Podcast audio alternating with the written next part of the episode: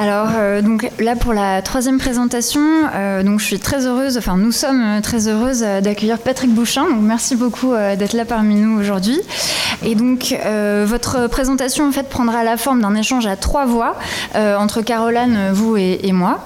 mais avant, je vais vous faire une petite présentation rapide. donc vous êtes une des figures tutélaires de l'architecture alternative en France. pourtant, vous n'êtes pas architecte. Vous êtes diplômé donc des beaux arts de Paris. Euh, vous fondez euh, l'École nationale supérieure de création industrielle, l'ENSI Les Ateliers, en 1981. Vous, êtes, euh, vous devenez conseiller de Jack Lang, alors ministre de la Culture. Vous fondez l'agence Construire aux côtés d'Éric Julienne. attaché aux arts forains, on vous doit le théâtre et le cirque Zingaro ou encore le plus petit cirque du monde. Euh, adepte d'une écologie du déjà là, euh, vous défendez ardemment la réhabilitation du bâti plutôt que sa destruction, et vous transformez ainsi euh, des friches industrielles en lieux culturels comme le lieu unique à Nantes, la condition publique à Roubaix, le Channel à Calais ou encore la friche Belle de Mai à Marseille. Et donc vous développez les universités foraines qui consistent à envoyer un ou une jeune architecte en permanence sur un site pour habiter euh, le projet. Euh, donc son rôle est alors de fédérer l'ensemble des parties prenantes en, sortant euh, d'un duo élu technicien pour inclure des forces vives, euh, publiques ou privées, euh, des riverains, les futurs usagers. Et ensemble, donc, ils sont amenés à expérimenter une programmation ouverte, c'est-à-dire euh, donc l'affectation, déterminer l'affectation d'un lieu en prototypant les usages directement sur place, en jouant avec le temps long. et dont l'hôtel Pasteur est mené par Sophie Ricard est certainement du coup l'exemple pardon le plus illustre. Alors en 2020, en 2019, vous cofondez la preuve par qui est une association qui réunit euh, sept projets à sept échelles euh, donc différentes dans toute la France. Et l'idée là est d'inscrire euh, dans le réel ce que la loi du 7 juillet 2016 rendait possible, c'est-à-dire expérimenter de nouvelles façons de construire afin de faire évoluer les usages. Et donc l'ambition est alors de rendre courantes les pratiques alternatives comme la programmation ouverte grâce au permis de faire. Donc, parmi les sept projets de la preuve par sept, euh, entre celui de, logements communaux euh, de la ville de Montjustin, 50 habitants, euh, et la rénovation du quartier des Grous de la métropole d'Orléans, Qu'avez-vous pu repérer comme vide juridique, comme impensé de la co-conception avec les usagers? Ça y est, c'est fait Non. Oui, voilà. voilà. Ça. Non, ben, Aliénor, j'avais décidé de venir parce que je vous trouvais sérieuse. Donc j'en ai la confirmation. Euh, non, c'est vrai, parce que bon, on est souvent sollicité, si vous voulez. D'abord, on est un peu débordé, comme on dit, et un peu dispersé. Et donc on refuse en général euh, de faire des débats en dehors des lieux où on expérimente. Hein. L'idée étant que c'est sur le lieu même de la chose euh, ou de la question posée que la rencontre peut se faire. Donc voilà, j'avais accepté parce que je trouvais justement une détermination et une précision dans votre demande qui méritait euh, voilà, que je réponde favorablement et avec joie de venir aujourd'hui. ça peut paraître euh, voilà, compliqué ou peut-être hors la loi, mais j'ai décidé très tôt d'être hors la loi. C'est-à-dire de considérer que, à force d'être tout le temps dans des classements et dans des spécialités, et où les spécialités donc voilà empêchent que vous élargissiez votre champ, euh, disciplinaire, et donc euh, ne pouvant pas élargir le champ, en fin de compte, toute expérimentation est très limitée, puisqu'elle reste dans le champ disciplinaire, et comme elle ne franchit pas euh, donc le champ disciplinaire suivant ou, précédent, voilà, ça reste une lettre morte. Donc très tôt, j'ai décidé donc de, ne pas faire des études d'architecture, bien que je voulais être architecte, mais de faire des études d'art plastique et donc d'être plutôt dans une formation très ouverte où l'art par nature est expérimental. On peut dire que voilà, on ne fait pas une œuvre d'art euh, en faisant l'esquisse ou le programme de l'œuvre d'art. On autorise éventuellement euh, la personne à produire la chose et la chose est jugée et elle est euh, une œuvre, un chef-d'œuvre ou une merde. Voilà, donc c'est pas avant on dit je vais faire une, œuvre d'art. Et j'ai fait rentrer dans, le droit français que toute œuvre euh, pour être jugé doit être terminé. Parce que quand vous faites une œuvre euh, plastique, bah, vous pouvez la faire, éventuellement personne ne la voit pendant que vous la réalisez, et un jour vous la présentez, et donc elle est jugée. Et elle est jugée par le marché ou elle est jugée par son public.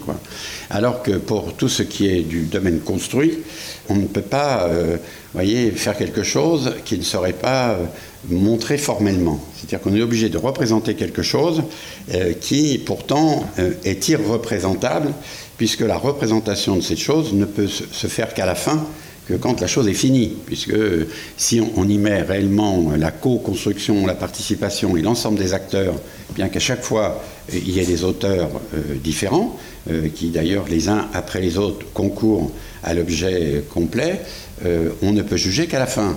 donc si en cours de route, soit au moment du concours pour les architectes, où il faut montrer l'image de la chose euh, qui va être produite, on fait une architecture d'exécution. C'est-à-dire qu'on fait une architecture qui n'est qu'une image, euh, qui, est, choisie par un jury qui n'est pas responsable. L'image est le produit d'un programmiste qui n'est pas responsable. Et après, l'architecte va se battre pour qu'en effet, on n'altère pas son image qu'il l'a fait gagner et donc, il va tout le temps se rattacher au dessin, à la forme, et pas du tout à l'objet qui, va se construire. Et la matérialisation de l'architecture, c'est au moment où elle se construit. Vous voyez, donc en effet, on ne peut pas tout changer au moment où elle se construit, mais il y a, des grands variables euh, sur lesquels on ne discute jamais, ne serait-ce que le plus grand des variables, c'est l'appel d'offres entre l'architecture dessinée et l'architecture que l'on peut payer et qu'un entrepreneur peut construire, il y a un moment euh, d'ailleurs qui rentre dans le droit du Code des marchés publics qui dit qu'à ce moment-là, des variantes peuvent, rentrer et des variantes qui peuvent être imposées par le maître d'ouvrage ou par l'entreprise qui donc altèrent l'image pour lequel, en fin de compte, le concepteur n'a même pas son mot à dire. Alors du coup, l'architecte ne cesse de se battre pour qu'on ne touche pas à son image et qu'il reste donc la peau la plus fine de son image. Et comme la peau la plus fine de l'image d'un architecte, c'est en général le bâtiment vu de l'extérieur, sa façade et ainsi de suite, tout ce qui est dedans et qui concerne l'habitant donc est négligé et c'est pour ça qu'on n'a donc euh, aucune évolution euh, sur les modes d'habiter ou les modes, de, disons, de, co-construction euh, des volumes habités. Alors j'avais décidé donc d'être hors-la-loi au sens de ne, pas, ne pas pouvoir être jugé par la corporation euh, qui pouvait se permettre de me juger au prétexte que je faisais de l'architecture et que n'étant pas architecte, je n'avais pas le droit de le faire. Alors j'ai décidé de faire, dans un premier temps, il y a très longtemps, 45 ans, de faire ce que euh, les architectes ne voulaient pas faire, c'était ce qu'on appelait à l'époque de la réhabilitation, c'est-à-dire c'est de partir d'un déjà là. Donc en partant d'un déjà là, déjà ça éliminait 99% des architectes qui considéraient que le déjà là étant formellement euh, montré, eh ben, il n'y avait pas la place d'un architecte. Il y avait éventuellement la place d'un décorateur, d'un designer sur un objet, mais il n'y avait pas de travail euh, sur ce qui est pour moi l'architecture, c'est ce qui est contenu, si vous voulez. Alors en faisant ça, euh, j'ai pas choisi, enfin j'ai choisi de faire ça, mais j'ai pas choisi de faire des friches industrielles. Il existait à l'époque énormément de gens euh, qui occupaient des bâtiments inoccupés. Donc euh, les bâtiments inoccupés, ça s'appelait des squats euh, quand les gens les occupaient, ou ça s'appelait euh, voilà, des friches industrielles réhabilitées, occupées, ou provisoirement occupées, ou transitoirement occupées. Et donc je suis rentré dans le métier en étant obligatoirement quelqu'un qui est lié à la co-construction, voire à la programmation, voire même peut-être à la conception. Parce que si vous êtes dans un bâtiment qui est déjà construit, qui est occupé, et que la personne donc prend un bâtiment qui n'était pas fait pour et qui le rend reversible. Maintenant, c'est la mode, on dit faut que les bâtiments soient réversibles. Mais enfin, quand on occupe une usine, c'est pas fait pour être habité. Et est-ce qu'on occupe l'usine pour sauver un patrimoine, parce que ses parents, grands-parents ont travaillé dans le, modèle industriel, ou est-ce qu'on occupe simplement parce qu'il y a un gâchis qui fait que les bâtiments ne sont pas, pas occupés alors que, la personne cherche un, lieu à occuper. Alors ce lieu, il est très, très différent parce qu'il peut être euh, un logement, il peut être donc un, logement d'urgence, éventuellement un logement pérenne, voire un atelier. Euh, il peut d'ailleurs être un atelier logement et il peut être un lieu euh, ouvert au public. Et donc c'est là où tout bascule, si vous voulez, c'est que dans la réglementation, ce qui est de l'habitat a une réglementation, ce qui est du travail a une réglementation, et ce qui est un ERP, un établissement recevant du public, a une autre réglementation. Donc il ne faut pas s'étonner que la ville soit séparée, éclatée, et que tout soit disloqué. Si quelqu'un ne peut pas travailler chez lui alors que son travail pourrait être fait chez lui, voir si quelqu'un qui a perdu son emploi commence à bricoler chez lui. Euh, aujourd'hui, vous avez des outils simples, l'informatique qui peut en effet faire qu'il n'y a pas de différence entre dehors et, chez vous. Mais euh, faire certains petits métiers, c'était totalement interdit. Donc on ne pouvait pas travailler et on ne pouvait pas faire venir quelqu'un, même un client, c'est-à-dire être commerçant et dire je suis un artisan, je travaille chez moi, c'est un logement social ou c'est un logement bon marché que j'ai auto-construit, auto-réparé et éventuellement que j'occupe. Et donc je voudrais d'ailleurs travailler et habiter je voudrais éventuellement euh, commercer, c'est-à-dire faire venir des gens euh, pour euh, acheter ma marchandise, voire peut-être même pour enseigner, parce que je pourrais peut-être éventuellement avoir un, stagiaire ou ce qu'on appellerait quelqu'un en, alternance qui pourrait venir chez moi. Vous voyez, donc tout ça est interdit. Alors si tout ça est interdit, la vie est interdite. Alors pour moi, si ce croisement-là n'existe pas, alors il n'y a pas d'architecture vivante, il y a une architecture de la représentation, et ça ne m'intéressait pas. Alors j'ai commencé comme ça, et on me disait au début, bah, c'est facile, tu travailles pour des artistes, qui sont plus intelligents que les autres, par exemple. Alors j'ai pas du tout, moi j'ai même pas choisi pour ça, j'ai choisi parce que peut-être que la, chose qu'ils voulaient réaliser pour exercer leur art était visible. C'est pas que je voulais faire un atelier d'artiste avec une lumière du Nord, un poil et un modèle à poil. Euh, c'est pas du tout ça, c'était de dire en fin de compte, j'ai quelqu'un en face de moi qui est en en, présence d'une nécessité. Ce n'était pas idéologique. C'est pas quelqu'un qui dit voilà, moi je voudrais vivre euh, dans un endroit qui machin, puis euh, l'industrie, ça m'intéresse tout. C'est quelqu'un qui, face une nécessité, est-ce que je peux répondre à cette nécessité? Alors du coup, les premières nécessités ont été pour moi principalement euh, exprimées par des gens de l'art.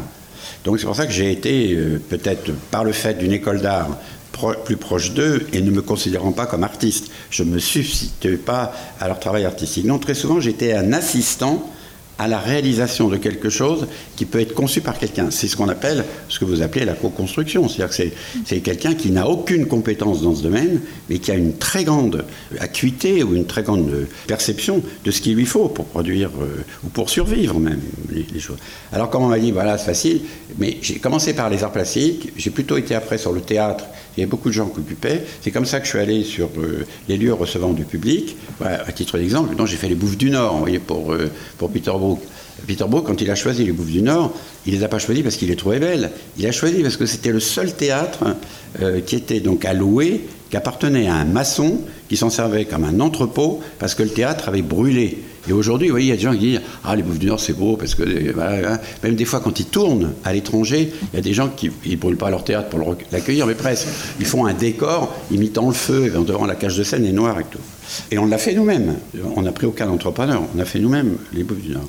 Alors, après, je suis allé au théâtre, et comme on a commencé à considérer que le travail que je faisais était politique, puisque j'étais le médiateur entre euh, le désir de quelqu'un, euh, qui est donc euh, totalement armé pour, qui est un citoyen à part entière, il n'a pas obligatoirement fait des études, mais c'est un citoyen à part entière, donc il est armé pour parce qu'il a une nécessité, mais il rencontre un obstacle de quelqu'un qui dit tout le temps, ben, ça n'est pas possible.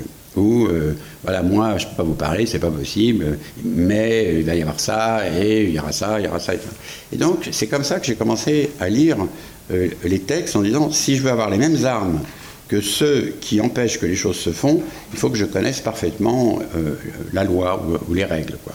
ou le règlement, parce que quelquefois ce sont des règlements, ou les règles de la construction, ou les, règles, disons, euh, ce qu'on appelle les, Il y a des règles nécessaires dans la construction, puisque euh, c'est les assurances qui les ont édictées. C'est la responsabilité décennale et autres.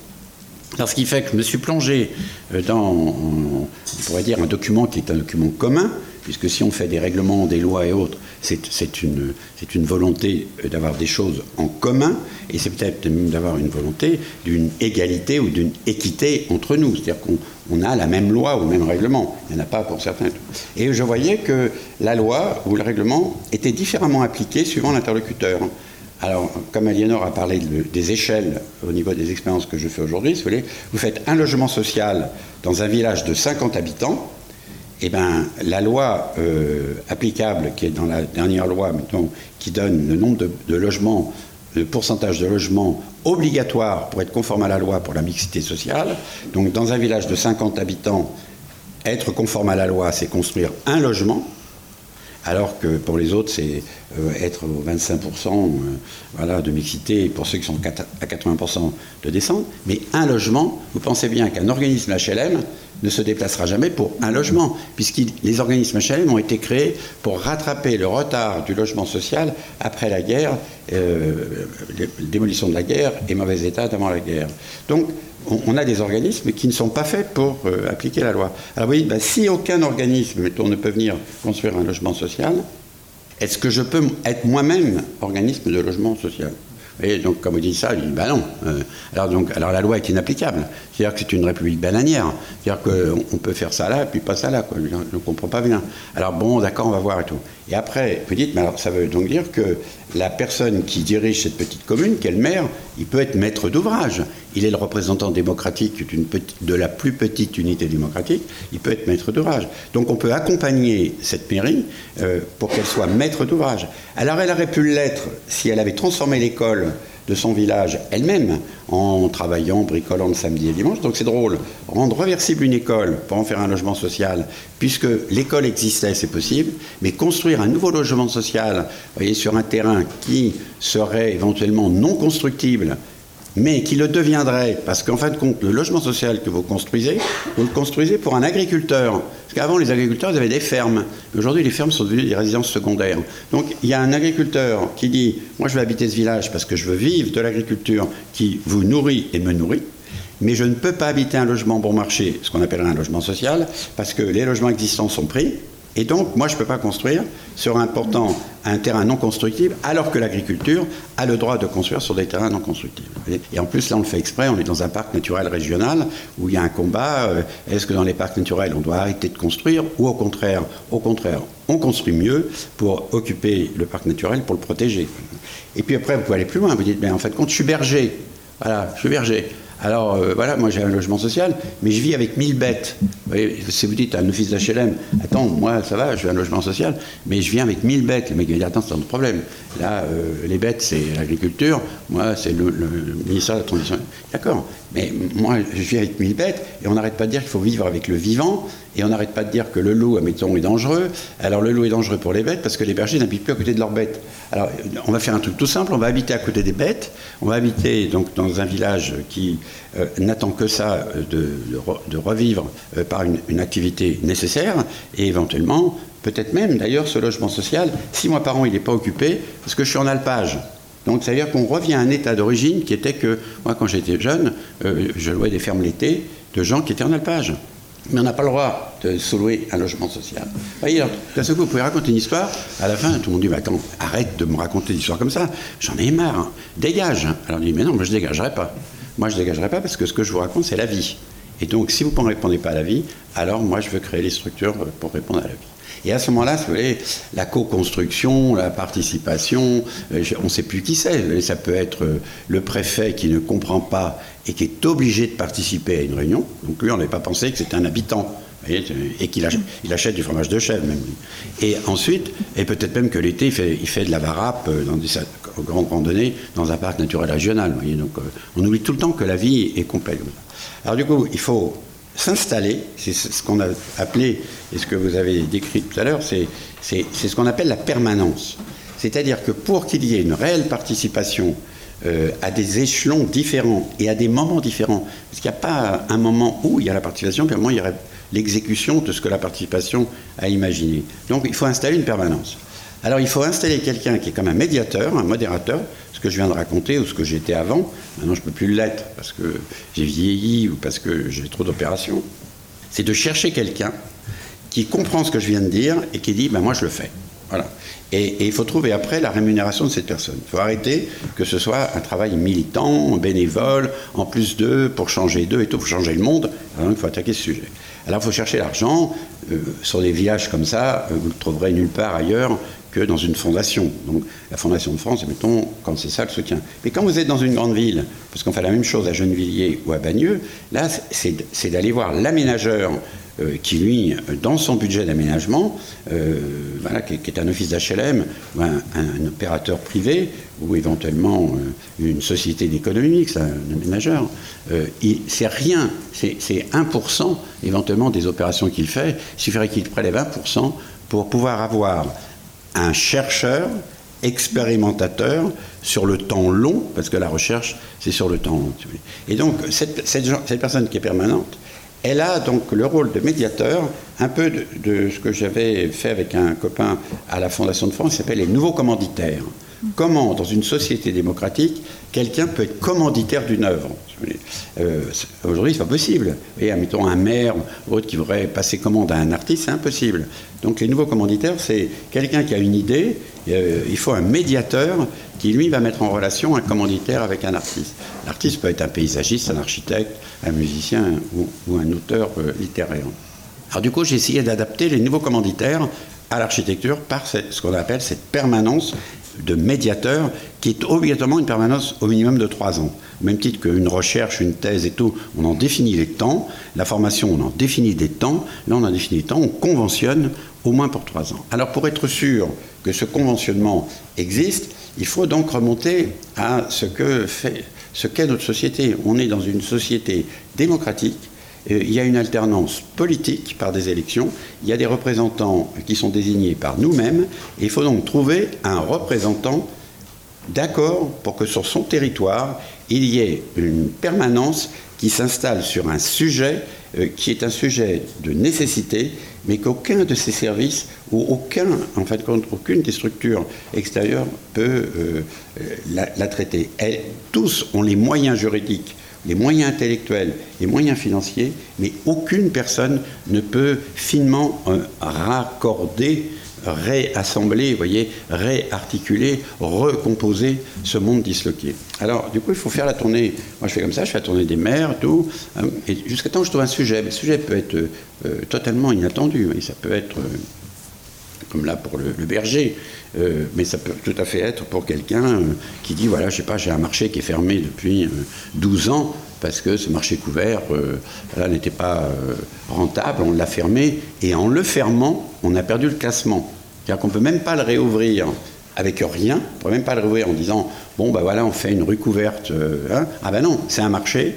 Donc la réglementation des marchés ayant changé, ce marché qui marchait il y a 12 ans, le réouvrir, c'est dépenser 3 millions de francs pour euh, le, réouvrir comme marché, alors que vous ne savez même pas si vous allez en faire un marché. Puisque le marché ayant fait faillite, c'est pas sûr qu'aujourd'hui le marché marche.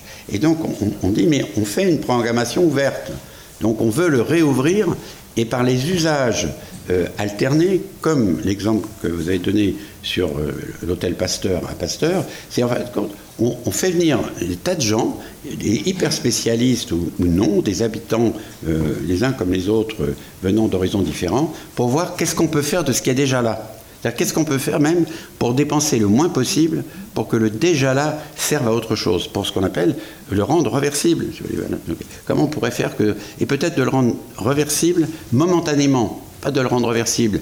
Il était marché, il devient, je ne sais pas quoi, de sport, mais il est peut-être marché, il est plus marché, il peut être halle de sport, mais peut-être qu'il peut être un marché une fois par semaine pour une AMAP, par exemple, et qui, elle, n'a pas les moyens d'eux, mais plutôt que de le fermer euh, le jour où il n'y a pas les activités sportives, eh ben, on le donne gratuitement à la MAP, par exemple.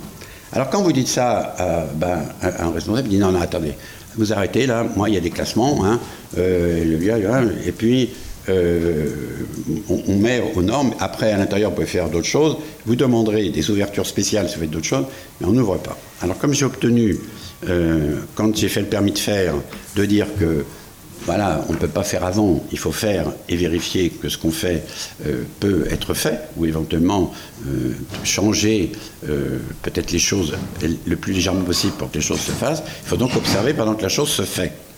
Alors, du coup, la preuve parfaite, elle sert à ça.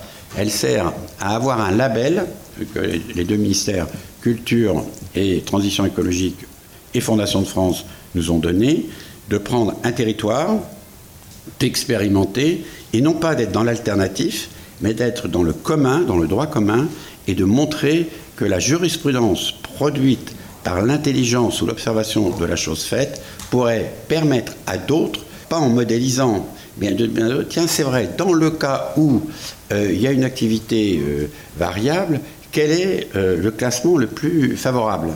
Alors, pour revenir à mon marché, quand j'ai été voir donc, le préfet, parce que je suis allé jusqu'au préfet en disant écoutez, vous vous rendez compte, il y a un marché fermé, il a été construit en 1985.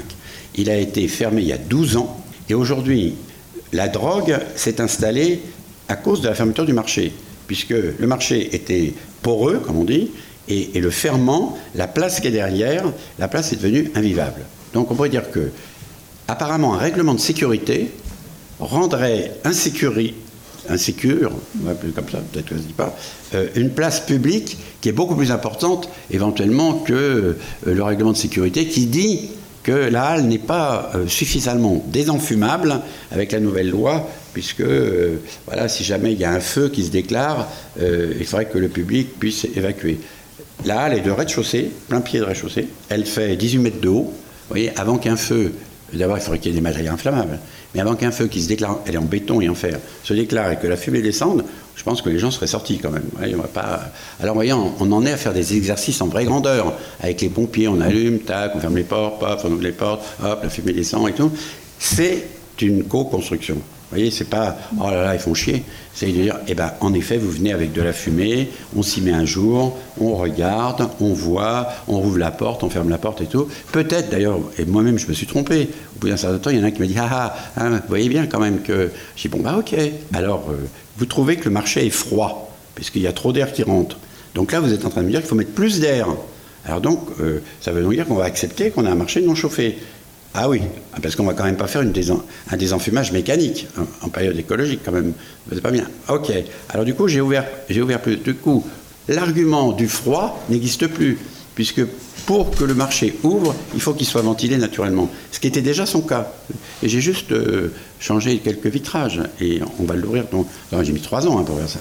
Euh, on l'ouvre en septembre pour les journées du patrimoine. Voyez, c'est pas pour dire que voilà, on peut tout faire et machin et ainsi de suite, mais c'est simplement pour dire que il faut comprendre le monde dans lequel on est. Il ne faut pas savoir, il faut avoir. C'est mon père qui disait ça, c'est Saint Augustin qui disait plutôt. C'est pas rempli de savoir et vide de compréhension. C'est comprendre pour savoir, ou comprendre pour apprendre des savoirs nécessaires à appliquer la compréhension du monde dans lequel on est. Donc c'est se remettre dans une situation où il n'y a aucun mépris pour personne.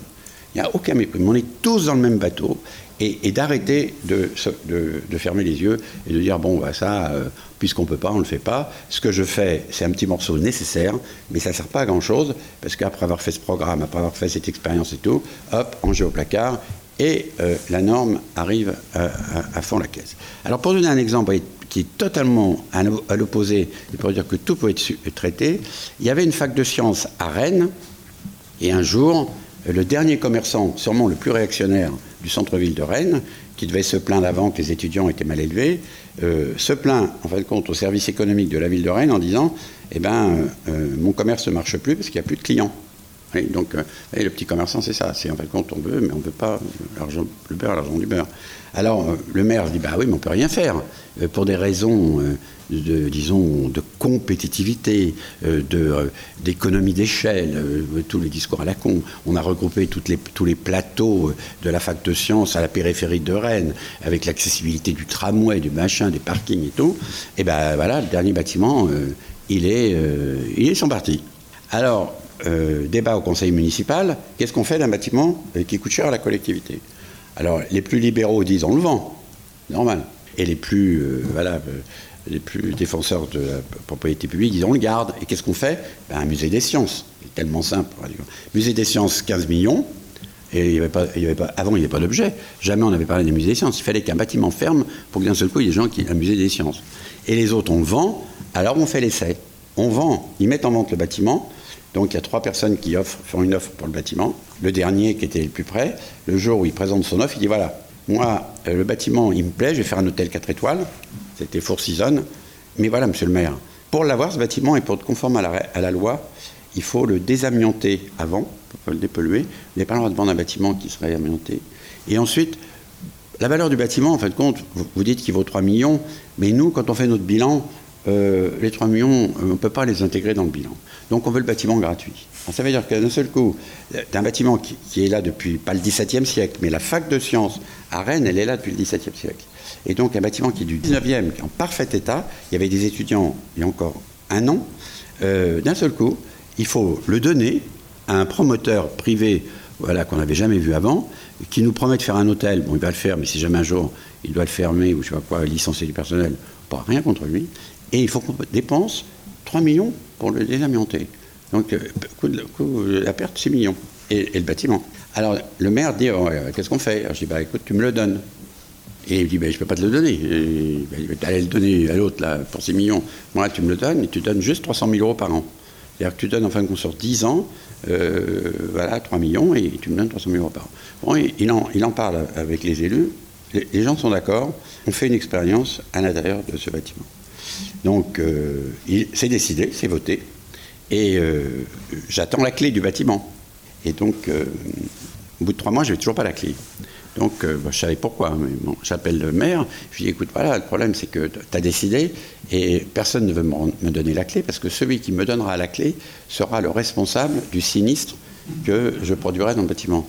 Donc, il faut que tu me la remettes. Voilà, parce que toi, tu es le premier élu, pas le premier enfin, moi, tu es le premier responsable, il faut que tu me la remettes. Donc on a fait une remise officielle, voyez, sur un coussin en velours rouge, il y avait la clé, il me remet la clé, euh, la Nouvelle République a pris la photo, l'Ouest France plutôt, la clé, la clé, je remets la clé, je prends la clé, je m'en vais. Et moi, comme Sophie Ricard, je travaillais avec elle déjà depuis longtemps, il y avait qu'elle qui pouvait assurer cette permanence, je donne la clé à Sophie Ricard. Normal. Moi, j'ai confiance. Aliénor, vous me demandez la clé, je vous la donne. Même si je vous connais depuis peu. Parce que je, sais ce que c'est qu'une confiance demandée et une confiance déléguée. Et Sophie Ricard, elle le sait. Et comme à l'époque, on avait accueilli des Syriennes euh, ayant quitté l'école d'art de Alep avec la guerre, et que donc euh, on avait une Syrienne que Sophie avait rencontrée, la Syrienne, elle dit à Sophie, tiens, moi je ferais bien un, travail sur justement cet endroit qui est un peu un endroit délaissé, comme un hôpital et tout. Sophie lui donne la clé. Et donc un jour, le maire m'appelle, enfin, trois semaines après, tiens, je visiterai bien le bâtiment avec quelqu'un, parce que cette expérience, ça intéresse et tout. Il y, a, une visite, est-ce que tu peux venir avec moi? Je dis oui, mais j'ai pas la clé. Il me dit, mais t'as donné la clé à qui? Ben, J'ai donné la clé à Sophie. Ah, quand même, écoute, te rends compte, la clé, toi, t'aurais pu machin. Je dis non, on n'a qu'une clé. On avait fait exprès de dire, on a une clé. Alors, euh, j'appelle Sophie devant lui, et je dis, Sophie, dans une heure, on est devant euh, l'hôtel Pasteur, enfin l'hôpital Pasteur, là, et euh, tu peux nous ouvrir? Elle dit, ah ben j'ai plus la clé. J'ai donné la clé. Elle dit, bah, ça commence bien. Alors, elle dit, bah, appelle-la pour savoir qu'elle là. Et donc, cette fille nous ouvre la porte. Et, ben, c'est quelqu'un qui avait tout perdu quand même. Ses parents, voilà, c'est médecins à Alep, elle avait fait les beaux-arts, elle vient en France et tout. D'un seul coup, d'avoir voyez, un bâtiment entier sous sa responsabilité et tout, elle nous ouvre, mais comme quelqu'un qui nous accueille. Et on lui dit, bah, qu'est-ce que vous faites aujourd'hui là? Elle dit, bah, j'ai un ami qui sort de prison et on tourne un film euh, de Syrie et on tourne un film sur les conditions de détention en Syrie. Alors on monte et on, voit quelqu'un qui parle pas français, et magnifique garçon et tout, qui commence à parler en syrien, elle, elle traduit et tout. Et après, le maire dit, mais vous en pensez quoi de cette façon Il dit, mais attendez, nous, ça nous est jamais arrivé, une chose pareille. Vous vous rendez compte, une confiance déléguée comme ça, c'est magnifique, puis Sophie est magnifique. Et d'un seul coup, depuis ce jour-là, a circulé l'idée qu'on pouvait donner la clé. Et très souvent, je fais des conférences comme ça, il y a quelqu'un qui est dans la salle qui dit, bah, moi j'ai eu la clé un jour. Voilà. Ou moi j'ai eu la clé 15 jours. Moi, j'ai eu la clé 8 jours. Moi, j'ai eu la clé pour une soirée. Mais c'était, on avait fait des doubles des clés. Mais c'était pour dire que euh, on pouvait donc occuper cet endroit sans. Et comme un jour, tout le monde était là en disant, mais d'accord, euh, parce qu'il y a eu une, presse contre nous, comme quoi c'était honteux, euh, des gauchos occupaient ça et tout. On avait dit, mais non, nous on occupe, et si on trouve une affectation un jour, euh, on partira. C'est un, un, outil de découverte euh, euh, des pratiques qui ne peuvent pas s'exprimer. Et je pourrais vous en faire la liste, mais c'est dément. Et alors on va du coup devoir malheureusement. Oui, mais là je finis juste. Et alors, il y a le professeur, parce qu'il y avait un professeur hospitalier, un PUPH, comme on dit quand même, donc, qui s'appelait Michel Vulquin, euh, qui vient, qui me dit Attends, mais c'est vachement intéressant. Nous, on, ne peut plus soigner des gens euh, avec les étudiants en centre-ville. À la périphérie, on n'a pas. On garderait bien le centre dentaire et tout. Et à ce moment-là, je dis Mais on peut travailler ensemble si tu veux. Il dit Non, l'architecture, ça n'a rien à voir avec les dents et tout. Et, je lui dis en rigolant comme ça Et si on travaillait sur la bouche? Il dit Mais je je vois pas ce que tu peux faire sur la bouche. Il me dit, bah, d'abord, je m'appelle Bouchin, toi tu t'appelles Vulcain, et ensuite, moi j'ai envie de travailler sur le baiser. Il me dit, mais c'est pas un programme le baiser. Je dis, mais si, on pourrait travailler sur le baiser. Je lui dis, tu es d'accord que c'est plus facile d'embrasser avec des dents, de jouer de la clarinette avec des dents, de chanter avec des dents, de manger avec des dents, qu'éventuellement l'obésité, je suis fait toute une. Il me dit, ah oui, c'est vrai, la bouche, c'est le carrefour de la vie. Et on m'a dit, ben voilà, on va faire de Pasteur le carrefour de la vie.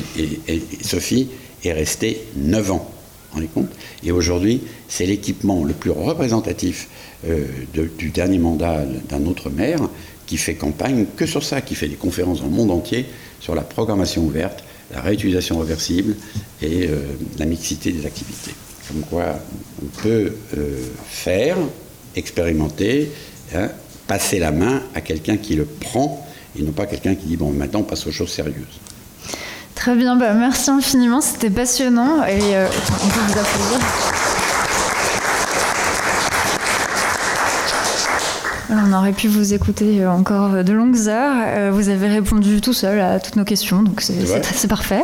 Euh, et on, va juste garder quand même un, petit peu de temps pour les questions dans la salle, les questions du public. Alors, on vous écoute. D'accord Alors, on va pouvoir poser les notes, c'est parfait. Euh, enfin celle euh, auxquelles vous n'avez pas répondu. Euh, donc en fait, nous, on, avait des, questions sur comment on pouvait. Enfin, vous avez parlé de, des expérimentations, donc par exemple par rapport aux, fumées, enfin aux, normes incendie, etc. et donc l'expérimentation pour prouver donc que euh, on peut euh, détourner, euh, enfin s'affranchir en tout cas des normes. tout ça, c'est très énergivore. Et alors, est-ce qu'il y a une manière peut-être de, comment dire, de passer à l'échelle, de, de, ne pas dépenser à chaque projet cette même énergie et, et d'arriver à capitaliser en fait sur ces expériences-là? Alors, nous, enfin, moi très tôt, je, trouvais qu'on dépensait des énergies euh, à faire des réunions qui servaient à rien, des documents qui servaient à rien, des photocopies qui servaient à rien, tout ça servait à rien. Et j'ai dit, je vais transformer ce rien en cette énergie pour comprendre. Donc, globalement, on passerait plutôt moins de temps et on dépenserait moins euh, par ça. Et en plus, c'est un exercice euh, politique et un exercice d'intérêt général. Parce que quand vous avez une discussion comme ça, vous, vous transformez quand même un peu la personne avec laquelle euh, vous négociez. C'est-à-dire que toute négociation est toujours un partage euh, de la chose à, convenir. Donc euh, moi je pense que c'est un, une école de terrain. Je me suis rendu compte à un moment donné que ça c'était une école. C'est pour ça qu'on l'a appelé l'université foraine. C'est de dire, on ne va pas créer une nouvelle université contre l'université, mais on va créer un territoire sur lequel pourra venir de plein d'endroits, euh, aussi bien euh, euh, d'un lycée, d'un collège, d'une université, d'un labo de recherche et tout, de venir là, chacun pour ce qu'il sait faire face au sujet. Donc au contraire, c'est même apaisant, épanouissant et autres. Donc la question après, c'est comment la transmettre à des gens qui ne l'ont pas vécu. Donc c'est ce qu'on fait là, euh, qui un énorme travail, c'est d'essayer de faire une plateforme on appelle ça jurisprudentiel, qui reprendrait tout ce que j'ai fait pendant une longue vie, tout ce qu'on a fait ensemble, parce que ça fait quand même déjà dix ans qu'on travaille sur ça, et, tout ce que d'autres ont fait et n'auraient pas pensé que l'avoir fait, ça avait un intérêt général. Donc on fait une sorte d'appel à euh, une sorte de banque de données. Alors après, c'est comment on y rentre dans cette banque de données. C'est le grand sujet. Euh, on pourrait y rentrer par trois entrées. On pourrait y rentrer par le cas. Le cas est décrit. Voilà, un fumé, des enfumages, machin, marché, tout ça. On pourrait y rentrer par euh, le récit, comme j'en ai fait un là. Euh, comment on replace ce cas dans un récit euh, qui fait que c'est pas simplement le cas, il n'est pas isolé. Et après, peut-être en effet par la solution trouvée ou par la jurisprudence ou l'adaptation du, du cas général au cas particulier pour montrer à d'autres que il y aura peut-être euh, comme ça une multiplicité de jurisprudence. Mais le droit, ce n'est qu'un millefeuille de jurisprudence. Euh, oui, alors j'avais une question euh, qui nous ramène, qui nous ramène à la question de la place du, citoyen dans, la, co-conception des, projets. Est-ce que euh, le fait d'introduire en fait le citoyen dans, euh, la co-conception euh, induit des contraintes administratives, légales auxquelles on ne pense pas forcément? Est-ce que ça, ça bouleverse aussi la, gestion et le management du projet? Ah oui, tout à l'heure j'ai entendu. En effet, il faut influencer. C'est-à-dire que si on pense que ces méthodes-là, c'est juste pour jouer et qu'il ne faut pas le montrer aux vraies personnes parce que ça les influencerait et, ça perturberait, ben, justement, plus ça les influencera, plus ça les perturbera, plus ça les associera. Parce qu'il ne faut pas perturber quelqu'un pour l'éjecter, il faut perturber la personne pour qu'elle rentre euh, dans un maelstrom bien plus grand. Donc du coup, euh, je sais pas, mais il faut, tout mélanger. D'abord, euh, moi à part, il y a deux catégories quand même en démocratie. Il y a les gens qui viennent de la société civile, qui font acte de candidature pour être élus parmi, par, les électeurs et qui prennent une responsabilité. Puis il y a les autres qui restent euh, à leur place, si vous voulez. Donc moi, je, défends, euh, vous ne connaissez peut-être pas ça, mais on a inventé un truc qui est une, qui est une honte, euh, qui s'appelle le partenariat public-privé, qui, mais qui n'a profité qu'au BTP. C'est les quatre majors du BTP qui ont profité euh, d'une disposition qui permet de dire la collectivité publique peut donner au privé quelque chose qu'elle devrait faire mais qu'elle ne sait pas faire, qu'elle ne veut pas faire, mais, mais, la collectivité le paye. Elle, paye cette prestation. Elle paye même l'argent que l'autre a emprunté. Elle paye le coût de l'argent, euh, la matière grise et la matière. Et donc pourquoi il n'y aurait pas des petits collectifs qui recevraient en PPP des choses petites que le grands du BTP ne veulent pas faire. C'est ce que j'ai fait à Marseille. Bon, c'était grand, c'était 4 hectares, mais c'était de dire, puisque personne ne veut faire la friche de la Belle de Mai au prétexte qu'on n'a pas l'argent, que ça coûte trop cher, est-ce que vous pouvez nous le donner, nous, résidents? Moi, je ne l'étais pas, mais je suis devenu. Et, on a créé une société coopérative, en échange de quoi? Comme pour quelqu'un du BTP, on a reçu une prestation ou de l'argent de, des collectivités pour répondre à un besoin qui était nécessaire pour le quart du prix de ce que le BTP avait estimé. Donc euh, moi je crois qu'il faut passer à l'acte, il faut passer à l'acte, il ne faut pas repousser. Ça peut être un acte d'une semaine, un mois, dix ans, euh, mais il faut remettre le mouvement de cette délégation de confiance. Euh, merci. Euh, tout à l'heure, vous parliez euh, du fait d'impliquer des, élus justement pour se faire porte-parole des habitants. Est-ce que vous avez déjà eu des soucis de conflit entre les, représentants, les élus et les citoyens dans la co-conception? Est-ce qu'il y avait des, conflits pour savoir qui était le plus légitime ou non à, participer à cette co-conception? Alors, c'est difficile parce qu'on ne voit pas qui est plus ou moins légitime. Quand vous faites une réunion euh, de démocratie participative, ça, se termine comment? C'est une réunion publique où les élus viennent, on invite une population, c'est qu'une petite partie de la population qui vient, on présente en général quelque chose où il y a très peu d'options, et c'est plus pour informer et imposer que pour participer. Et on fait un petit atelier de participation à côté, et puis on dit voilà, euh, au moins on a pris, on a bu un coup. Donc si vous ne faites pas ça, mais si vous faites réellement un dossier qui lui est instruit, on pourrait l'appeler comme ça, au lieu d'être instruit euh, dans l'opacité, il est instruit de manière ouverte. Moi j'ai fait des permis de construire euh, où l'instruction était ouverte. Vous voyez, parce que c'est à peu près ça un permis de construire. Vous avez le représentant de la préfecture, le pompier, le représentant des handicapés, le représentant des bâtiments de France, suite, et tout le monde. Mais chacun reçoit le dossier, chacun l'analyse, chacun passe la patate chaude au suivant, chacun y va de son compliment ou, de sa remarque, si vous voulez. Mais si vous dites à un moment donné, attendez, euh, l'handicap et, le bâtiment de France, là, il y a un truc, il vous vous mettiez d'accord. Parce que j'ai pas le droit de changer la façade, mais il faut que je mette une rampe handicapée. Alors il faudra se mettre d'accord. Est-ce qu'on privilégie ça ou ça? Après, mettons sur, euh, je sais pas quoi, le chauffage ou, l'isolation par l'extérieur, il faut savoir. Alors, du coup, si vous faites euh, une instruction de permis comme ça, bah, vous apercevez que chacun prend sa responsabilité et que peut-être le maire, qui va après, donc, euh, sur les instructions délivrées ou non, le permis de construire, quand même, c'est magnifique, vous vous rendez compte C'est un élu qui délivre l'autorisation de construire sur un territoire qui est un territoire collectif. Si vous ramenez ça comme ça, la question que vous posez, elle n'existe pas. C'est un, vrai, débat, mais c'est un débat euh, par nécessité. Et des fois, vous perdez. Hein. Moi, je ne gagne pas à chaque fois. Mais, mais je perds rarement, totalement. Mais je ne gagne pas ce que je veux totalement. Mais on ne perd jamais. C'est une, une, démarche positive. Vous voyez, c'est le contraire d'une démarche euh, négative. Castratrice, c'est pas, pas castrateur. Euh, déjà, est-ce qu'il y a des questions euh, Une dernière question dans le, dans le public ou, ou sur le chat? Non, c'est bon? Non? Ok, alors je, place une dernière question et après, euh, après euh, on, va passer à la table ronde. Euh, donc en fait, l'architecte, le designer, les, techniciens, les agents territoriaux, eux, ils sont rémunérés. L'élu, lui, est indemnisé. Et, et, en fait, Catherine Elzen, plutôt dans, dans l'après-midi, nous parlait du super citoyen. En fait, on, on en demande beaucoup aux citoyens. il faut qu'ils qu soient citoyens entrepreneurs, il faut qu'ils se forment à la conception, etc. et finalement, euh, en fait, quel est l'intérêt, euh, euh, hormis contribuer au bien commun, quel est l'intérêt du citoyen à participer justement aux démarches de conception selon vous? Bah, D'abord, il y, a un réel plaisir. Hein. Parce qu'il y a presque la jouissance de l'action. C'est qu'en fait compte, ce que faute participation est, visible.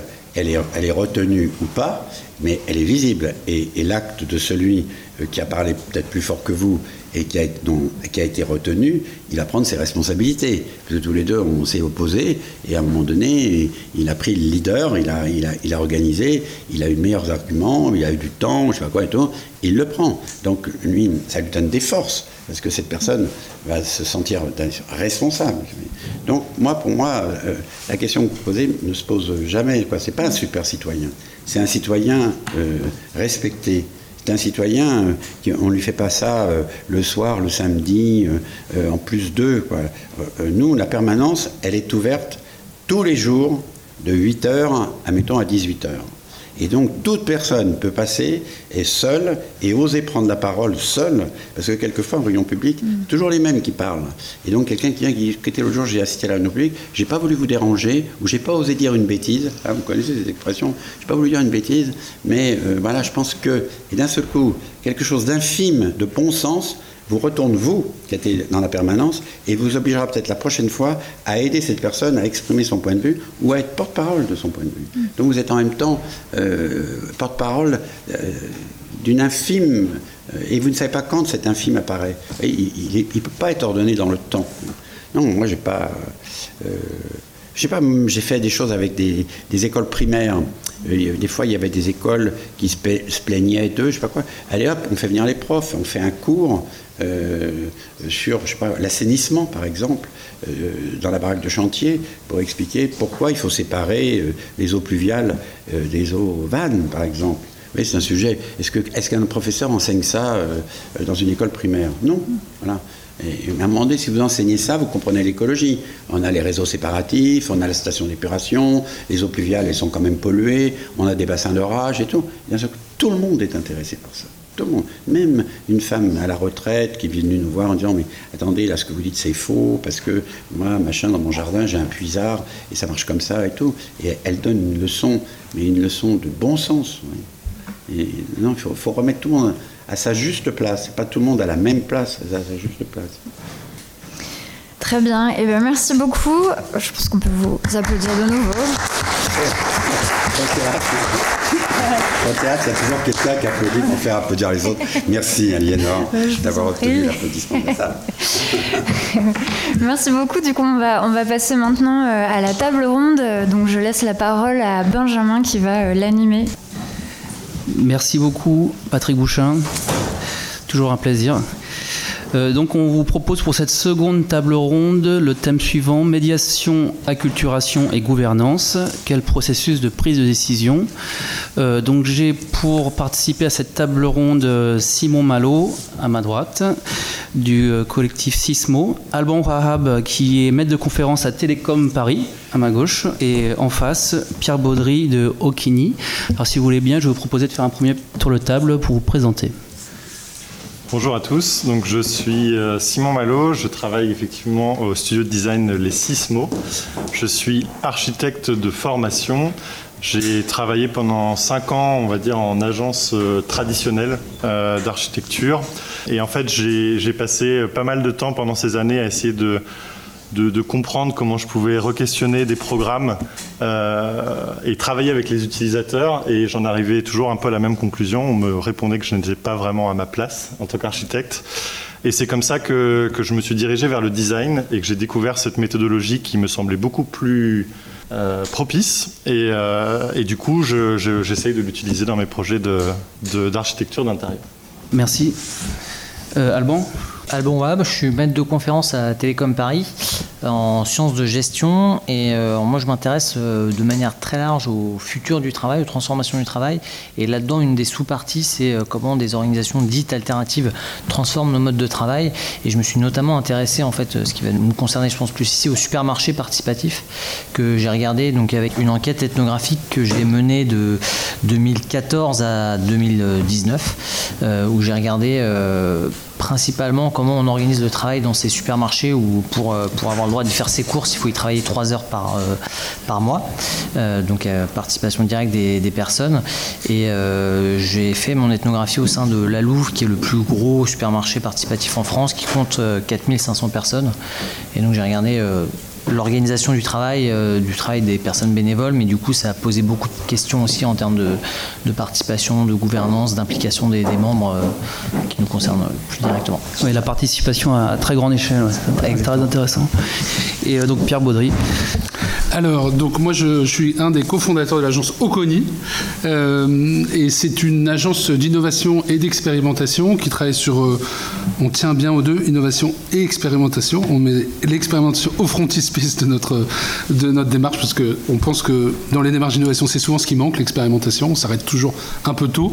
Et euh, donc, nous, on a trois euh, territoires d'action. La santé, prendre soin, là, on travaille un peu sur le même domaine que les sismos, les transitions écologiques, et euh, le troisième, démocratie et citoyenneté. Et c'est dans ce territoire d'action qu'on loge la conception, la co-conception urbaine. C'est pas, pas pour rien. Disons que pour nous, la co-conception urbaine, c'est un objectif démocratique bien plus qu'un moyen pour arriver à façonner des quartiers ou des bâtiments.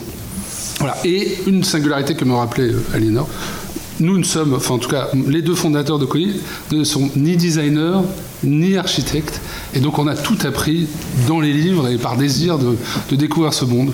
Voilà, donc on a commis plein d'erreurs, mais aussi j'espère on a inventé deux trois trucs intéressants. Ah bah, c'est très clair. Donc on a trois beaux terrains euh, qu'on va pouvoir euh, mettre en perspective. Donc j'ai une première question qui est plutôt relative au, au, moment où on met vraiment les mains dedans, c'est-à-dire les outils et méthodes, le comment et le pourquoi de façon générale. C'est une question que j'ai posée d'abord en premier lieu à Simon sur les formes que prennent les systèmes de représentation que vous utilisez pour, les, pour votre participation et les buts de ces systèmes. Oui, alors je crois que c'est ce qu'on appelle les. C'est un nom un peu barbare. Les objets intermédiaires de conception. Donc, ce sont toutes les productions qu'on va créer entre le début et la fin d'un projet. Euh, donc euh, ça peut prendre effectivement euh, toutes sortes de formes, du croquis à l'image 3D, à pourquoi pas une représentation théâtrale. L'importance de,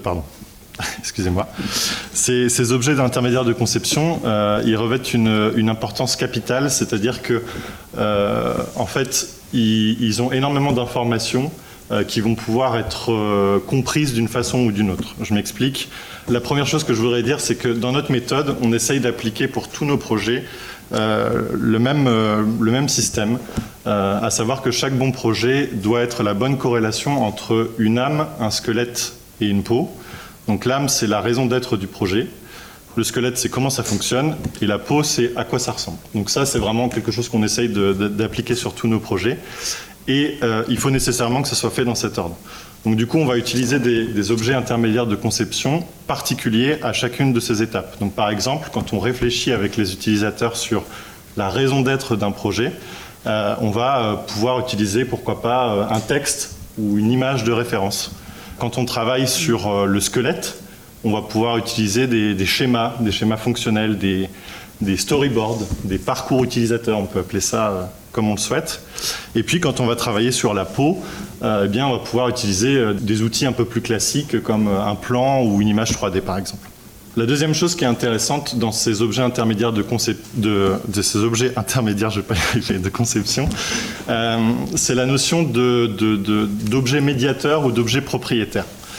Un objet médiateur, il est censé pouvoir être compris par des personnes qui ne sont pas du métier. Un objet intermédiaire de conception propriétaire, c'est un objet métier, par exemple un plan, de, un plan technique de gaine de ventilation. Et donc tout le, tout le jeu, c'est de, de, savoir naviguer entre les deux tout au long du projet pour pouvoir proposer à nos usagers qui vont faire la co-conception avec nous des objets intermédiaires de conception qui sont lisibles.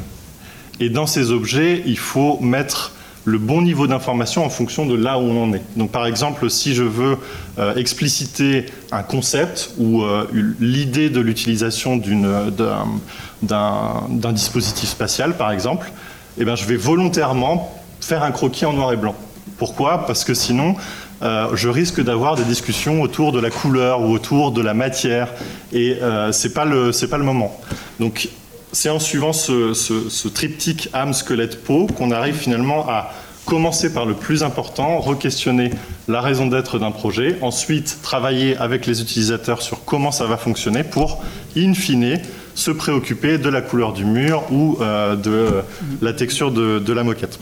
Dernière chose que je voulais dire, donc, euh, euh, je dirais que dans, 90% du temps, les objets intermédiaires de conception, ce sont voilà, des textes, des images, des croquis, des 3D. Ça peut être d'autres formes. Je pense qu'il faut, vraiment se questionner sur qu'est-ce qu'on attend de cet objet. Et dans certains cas particuliers, je vais vous en, raconter un, on peut, euh, on peut imaginer des solutions euh, autres. Euh, on a eu un projet où on devait placer 450 personnes dans un bâtiment. Et on avait une équipe de 20 personnes qui représentaient tous les services qui devaient habiter ce nouveau bâtiment pour faire ce qu'on appelle le macro-zoning, donc euh, où, les services vont être positionnés dans le bâtiment, eh bien, on a demandé aux gens d'aller dans, une salle assez grande et euh, de se positionner dans l'espace et de regarder en fonction des affinités qu'ils avaient euh, entre services. Donc chaque personne représentait un service et une par une, elle venait se rajouter dans cette espèce de, de, construction euh, humaine, un peu théâtrale. Et en fait, ça se faisait assez naturellement et les gens se prenaient au jeu et se disaient Ah, ben moi, il faut que je me rapproche un petit peu de l'informatique, moi j'ai moins 5, 6, ça. Et en fait, on a réussi en deux heures à faire un macro-zoning qu'on aurait sûrement pris euh, beaucoup plus de temps à faire avec, avec d'autres méthodes. Voilà, donc je pense qu'il faut, il faut garder l'esprit ouvert pour essayer de trouver toujours le, bon, le bon objet en fonction de ce qu'on a à, produire. J'aime bien cette idée de théâtre euh, participatif. Euh, Alban, vous voulez te poser la même question sur les outils et méthodes et euh, les, buts de ces systèmes de représentation? Ouais, alors il y a il y a une difficulté qui est que, enfin il y a plusieurs difficultés, mais la, première c'est que la, prise de décision se fait à plusieurs niveaux dans, dans ce type de projet.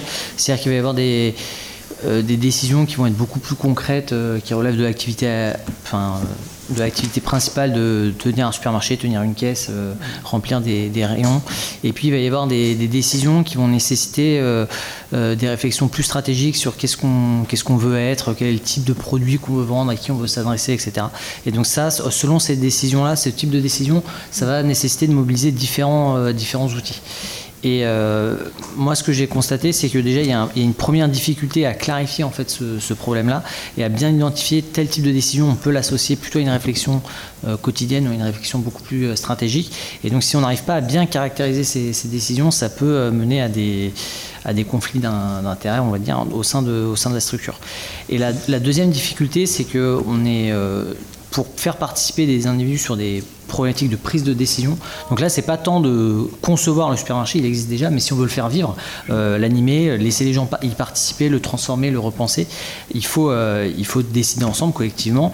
Pour l'instant, on, reste en fait avec un, outil qui est, euh, qui est celui de l'Assemblée générale, principalement, qui est un peu un outil lance-roquette pour essayer de faire de la démocratie à, plusieurs, et qui marche pas forcément très bien euh, quand on est peu nombreux, qui marche très peu euh, quand on est très nombreux, et, euh, qui, enfin, est un outil qui a, qui a sa, fonction. Hein. Par exemple, on le disait tout à l'heure, si on veut transmettre de l'information, euh, bah, ça peut être très bien d'avoir une assemblée générale. Mais si on doit décider collectivement, faire émerger des idées, faire émerger des propositions, avoir des, personnes qui s'expriment, etc., ça peut être problématique. Alors, il existe des possibilités de, transformer ça. Donc, par exemple, s'il y en a qui connaissent le, le code Morin qui nous vient du, du, Canada, permet de penser un peu la l'Assemblée générale d'une autre manière, et donc en essayant d'avoir des phases en fait de, construction collective euh, de certaines idées. Donc là, c'est d'avoir des participants volontaires de ce supermarché qui vont émettre une idée euh, dire voilà, je voudrais discuter de ce sujet, ce sujet, mais en amont de l'Assemblée générale, on va préparer en fait un, temps de réflexion, donc où ces personnes-là vont demander en fait à d'autres personnes euh, de l'aide. Il y a des tentatives en fait d'essayer d'introduire des, euh, des, outils un peu plus complexes qui vont permettre aux, personnes non pas d'être dans une phase générative en, direct où en fait en Assemblée générale on n'a que quelques secondes pour essayer de penser à une idée, à une solution quand on nous expose le problème, mais avoir une phase plus, en amont de réflexion et ensuite euh, des débats euh, successifs lors de plusieurs assemblées générales pour essayer de faire émerger des nouvelles idées. Mais ça, ça c'est loin de résoudre tous les problèmes. Déjà parce que tout le monde euh, ne se sent pas euh, nécessaire. ça repose la question qu'on a depuis le début de qui va participer. Et en fait, tout le monde ne se sent pas les armes pour s'emparer de, euh, ce sujet, défendre une idée devant un, gros collectif. Et puis aussi, tout le monde n'a pas dans ces projets-là forcément autant de connaissances de départ, autant de, de temps à allouer au projet, etc. Donc ça continue de poser certains problèmes en fait d'utiliser ces, ces outils-là. Et donc ce qui pose la question en fait pour ces supermarchés participatifs, de justement d'essayer de, construire des nouveaux outils. En tout cas, il va falloir construire des outils pour, euh, pour faire cette participation. Euh, c'est des supermarchés qui existent depuis peu. Euh, juridiquement, ils sont plus ou moins bien cadrés en fait dans, dans, le droit. Et il y en a plusieurs en France qui tous utilisent des méthodes un peu différentes en fait pour essayer de construire ça. Et justement, il y a des questions sur est-ce qu'on ne peut pas utiliser d'autres outils, à la fois en partie en physique, en partie en numérique, qui vont utiliser aussi peut-être des objets matériels pour essayer de représenter des flux d'idées, des groupes d'individus au sein de ces, de ces, gros collectifs pour essayer de voir si on ne peut pas visualiser matériellement euh, euh, des, affinités sur certaines idées, euh, des, types de problématiques, parce qu'il y a des questions qui vont concerner l'agencement du bâtiment, il y a des questions qui vont concerner le type de produit, etc., d'essayer de représenter ça. Et en fait, on est dans un moment où tout ça, c'est vraiment en construction, parce qu'on se rend compte que sur le sujet particulier de la prise de décision collective, en fait, on n'a pas forcément des outils, on, est, on a encore beaucoup de chemin à parcourir en fait, pour construire tous ces outils-là. C'est un, un avec, euh, Exactement. Avec un potentiel aussi avec les outils numériques, euh, peut-être pour optimiser euh, la participation à grande échelle. Oui. Ok. ensuite, j'avais une question plus particulièrement pour Pierre de Oconi. C'était sur la possibilité de capitaliser d'un projet à l'autre les méthodes et les outils méthodologiques que vous mettez en place. Et, euh, et, ça pose de façon plus générale euh, le, modèle économique de la participation, on sait qu'il n'est pas toujours euh, évident. Alors, peut-être juste pour répondre à cette question, je dire qu'est-ce qui nous préoccupe quand on construit un outil, en fait? Je ne vais pas revenir sur le pourquoi on le construit, etc., parce que tout ça a été très bien présenté, mais qu'est-ce qui. C'est un peu. C'est quoi nos contraintes de, de, de, de design? C'est sans doute là que la question du modèle économique se pose le plus. C'est que cet outil, il doit pouvoir se loger au cœur de la vie. J'entendais Bouchin dont j'ai fait lire absolument tous les livres à tous mes jeunes collègues designers et architectes. C'est une obligation avant d'entrer chez Oconi. Mais l'idée, c'est qu'il faut qu'il n'y ait aucun outil qui ne trouve pas sa place dans les lieux et dans les rythmes de la vie des gens. Euh, quand tu parlais de, citoyens respectés, je pense qu'effectivement, euh, il faut aller chercher les gens là où ils sont et ne pas créer des espèces de, de territoires ou de temps ad hoc dans une vie déjà euh, sursollicitée, surremplie. Euh, voilà, vous ne pouvez pas, non, avec des publics fragiles, vous ne pouvez pas demander à des pauvres qui passent toute leur journée à savoir comment ils vont bouffer de participer à un atelier sur l'expérience de distribution alimentaire de la Croix-Rouge. Vous ne pouvez pas. Ça ne se loge pas dans leur vie. Donc euh, il faut trouver des outils qui vont se mettre au cœur de leur, de leur, de leur, rythme de vie et de, leur lieu de vie. Euh, puis je vous donnerai quelques exemples. La deuxième préoccupation, c'est que ce soit des outils qui aident à, à fabriquer. C'est-à-dire que du design, on prend l'idée qu'on pense avec ses mains, euh, et donc il faut que ces outils ne soient pas des outils uniquement de parole, mais c'est des outils qui permettent d'aller jusqu'à la fabrication et la fabrication parfois avec un niveau de fonctionnalité assez poussé. Quand on travaille sur le réaménagement de parc, on va faire en sorte que la manière dont est conçu le, programme laisse des espaces pour que les, personnes euh, euh, co-conçoivent et co-fabriquent euh, des, équipements. on va les former à, au système de fixation bois, etc. Donc on va utiliser tous ces temps de fabrication pour, les élever. Un, autre exemple alors là, qui, qui est finalement un, outil, qui va permettre d'intervenir sur place et d'intervenir dans le temps, là où les gens sont, ce qu'on appelle en fait une, exposition inspirante déployée. Alors il faut toujours trouver des noms à, ce qu'on fait en fait. Hein. On a dû le faire trois fois puis on l'a marketé.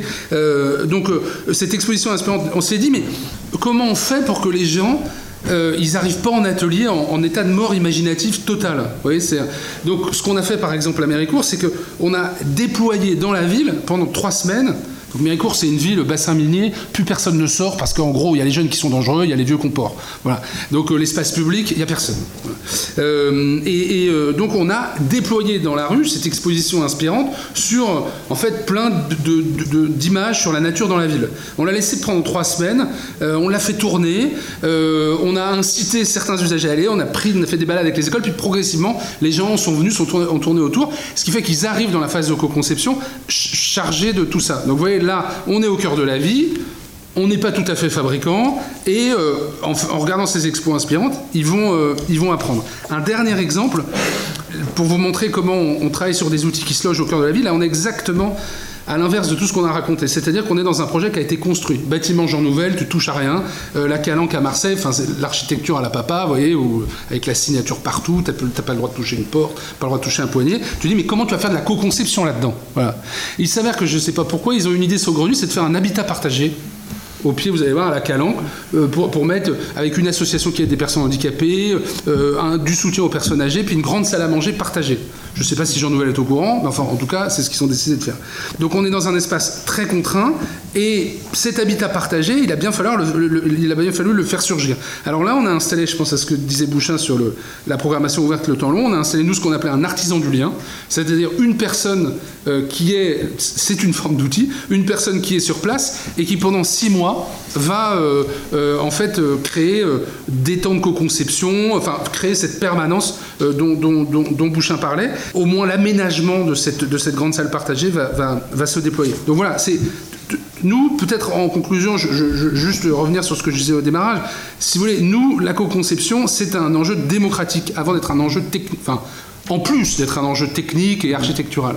Et donc, on cherche, notre combat, c'est d'aller voir les, les, maîtres d'ouvrage et de dire, euh, faites un appel d'offres à la mesure des gens. Faites un appel d'offres plus petit, découpé, libre, avec des espaces vides, moins exigeants, moins fonctionnalisés, pour que se déploie la démocratie à l'intérieur. Et tous nos outils visent à exploiter tout ça. Ah, oui, d'accord. Merci. Bah, c'est très clair. Bah, justement, pour euh, rebondir là sur cette, cette, démocratie, démocratie locale, on a cette question qui, est, qui était beaucoup évoquée dans les, les, les, participations précédentes sur la d'Einstein et les niveaux de participation. Donc, c'est une, autre question euh, pour euh, vous, Pierre Baudry, sur le niveau de participation et les, les qui arbitrent finalement? Euh, tout au long du processus. Et pour la faire court, qui tient le crayon dans le projet? Il y a un enjeu d'ingénierie du gouvernement. Je n'emploie pas le mot gouvernance parce que ça ne veut rien dire. C'est-à-dire qui gouverne.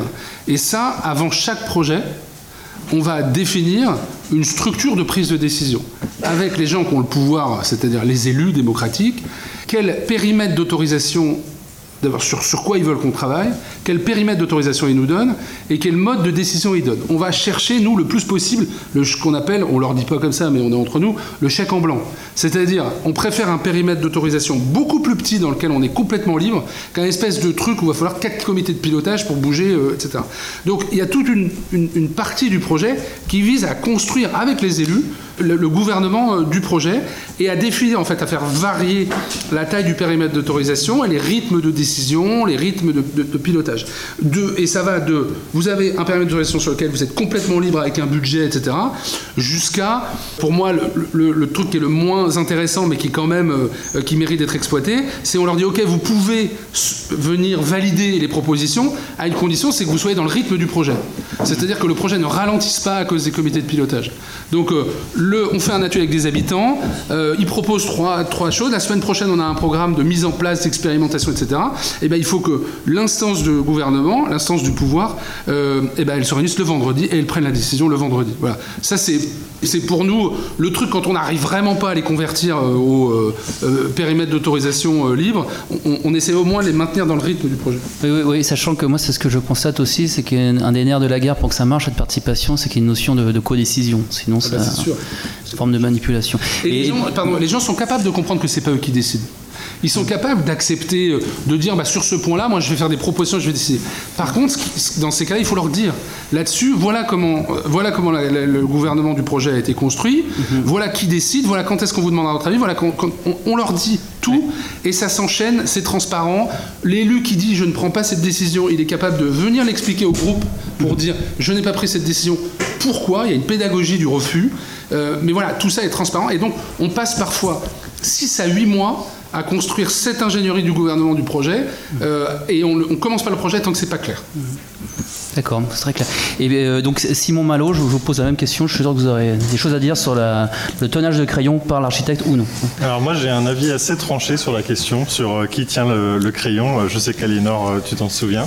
Quand il s'agit de concevoir des, espaces ou des produits ou des, euh, voilà, des choses qui sont relatives à un métier spécifique.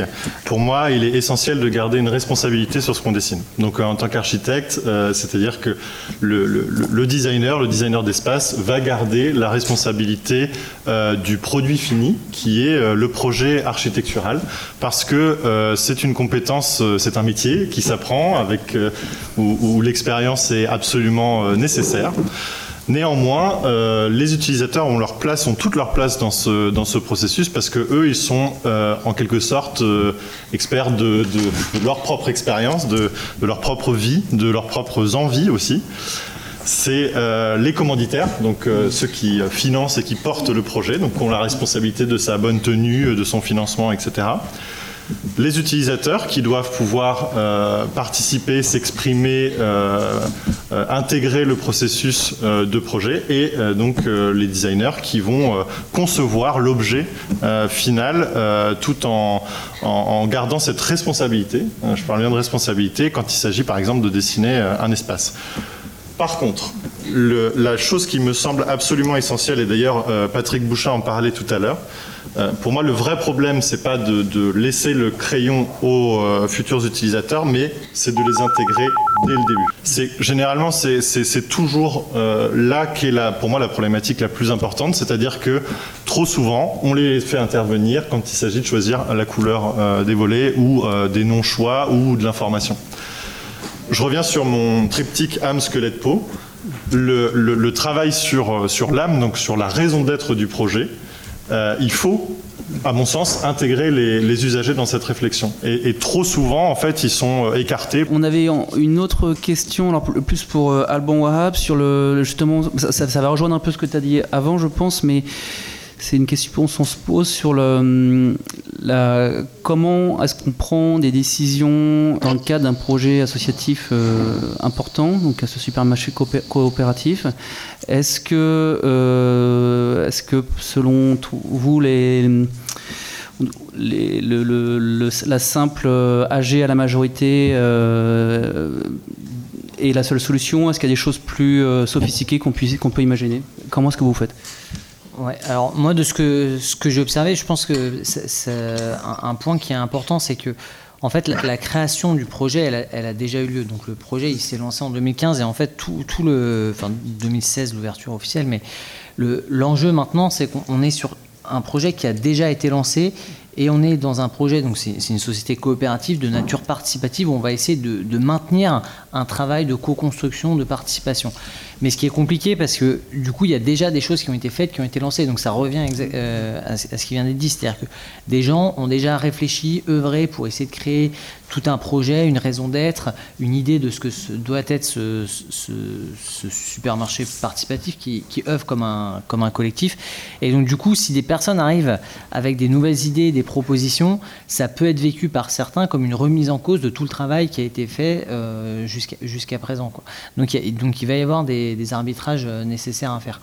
Euh, et qui ne enfin, qui sont pas faciles et qui peuvent être très mal vécus par une partie des, acteurs.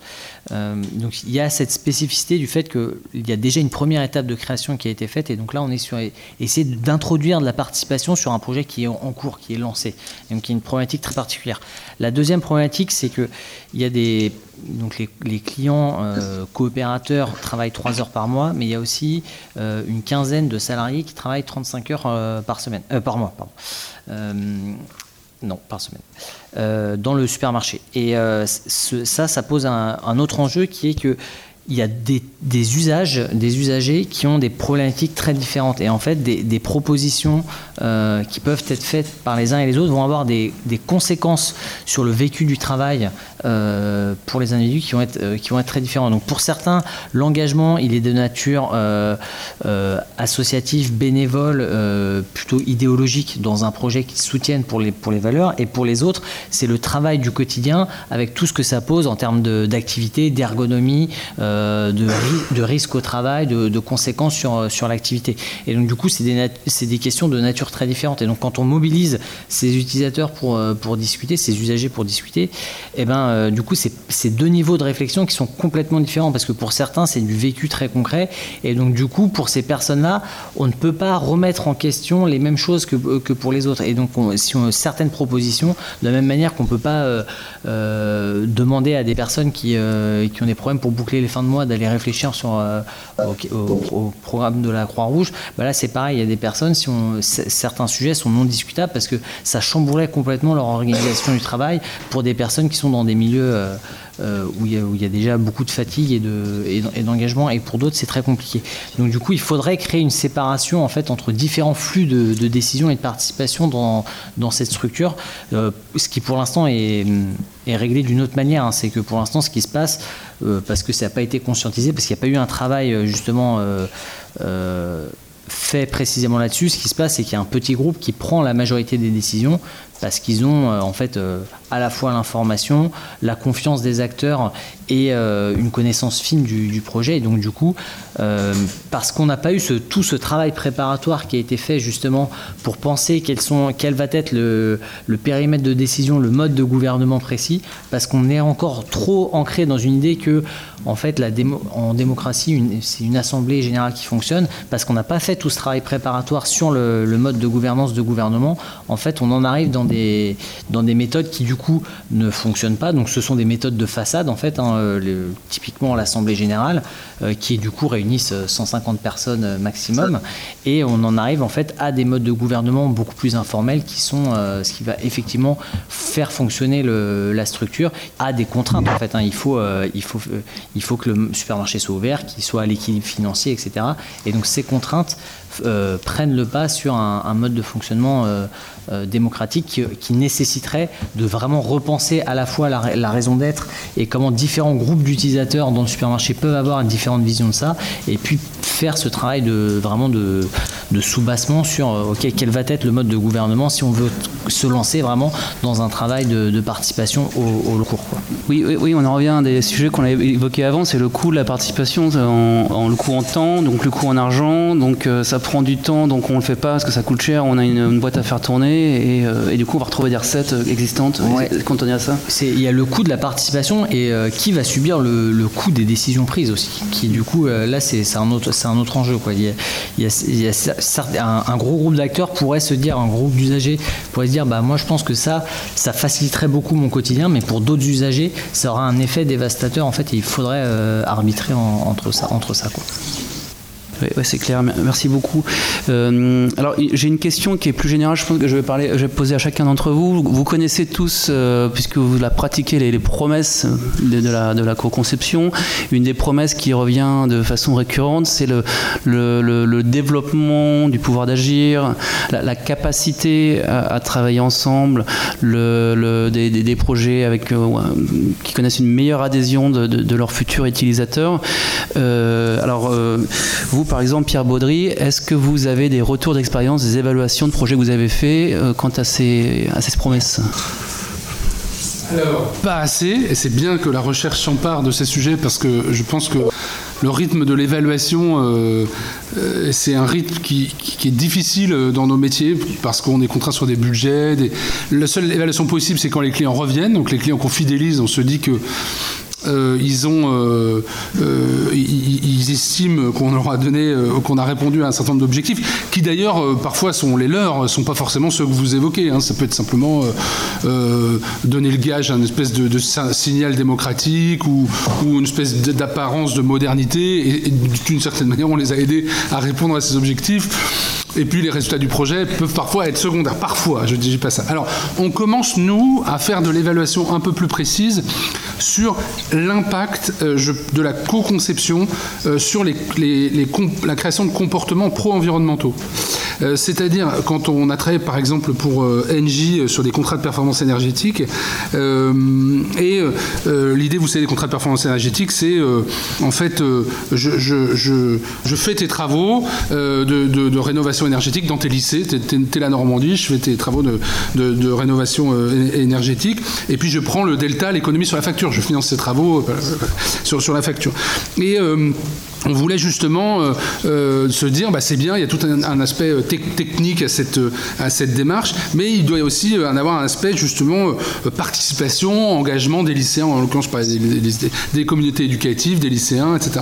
Et on a souhaité en fait, alors là vraiment en utilisant des protocoles d'économie expérimentale, c'est-à-dire en labo, voir dans quelle mesure la participation, parce qu'on voulait, avant de lancer ça à grande échelle pour NJ, on voulait mesurer en fait l'impact de la participation sur les comportements environnementaux. Je fais simple. Est-ce que si je participe au projet, je vais plus faire gaffe au robinet qui goûte et euh, à éteindre la lumière? Voilà, c'est pour le faire simple. Et là, les, résultats ont été euh, assez probants. Il y a deux choses qu'on a, qu'on a euh, donc je ne sais pas si vous êtes familier des protocoles d'économie expérimentale, mais l'idée c'est vous mettez des gens dans, un labo, vous leur faites jouer à des jeux avec des incitations monétaires réelles et bah, vous avez des traitements différents, vous leur donnez des conditions démocratiques différentes, et vous voyez l'impact que ça a sur leur comportement à la fin. On s'est rendu compte que ce qui marchait bien, c'est quand la co-conception était à une petite échelle, c'est-à-dire que quand on, demandait aux gens de s'emparer d'un sujet qui était à petite échelle, voilà. Là, ça crée des comportements pro-environnementaux euh, assez, facilement.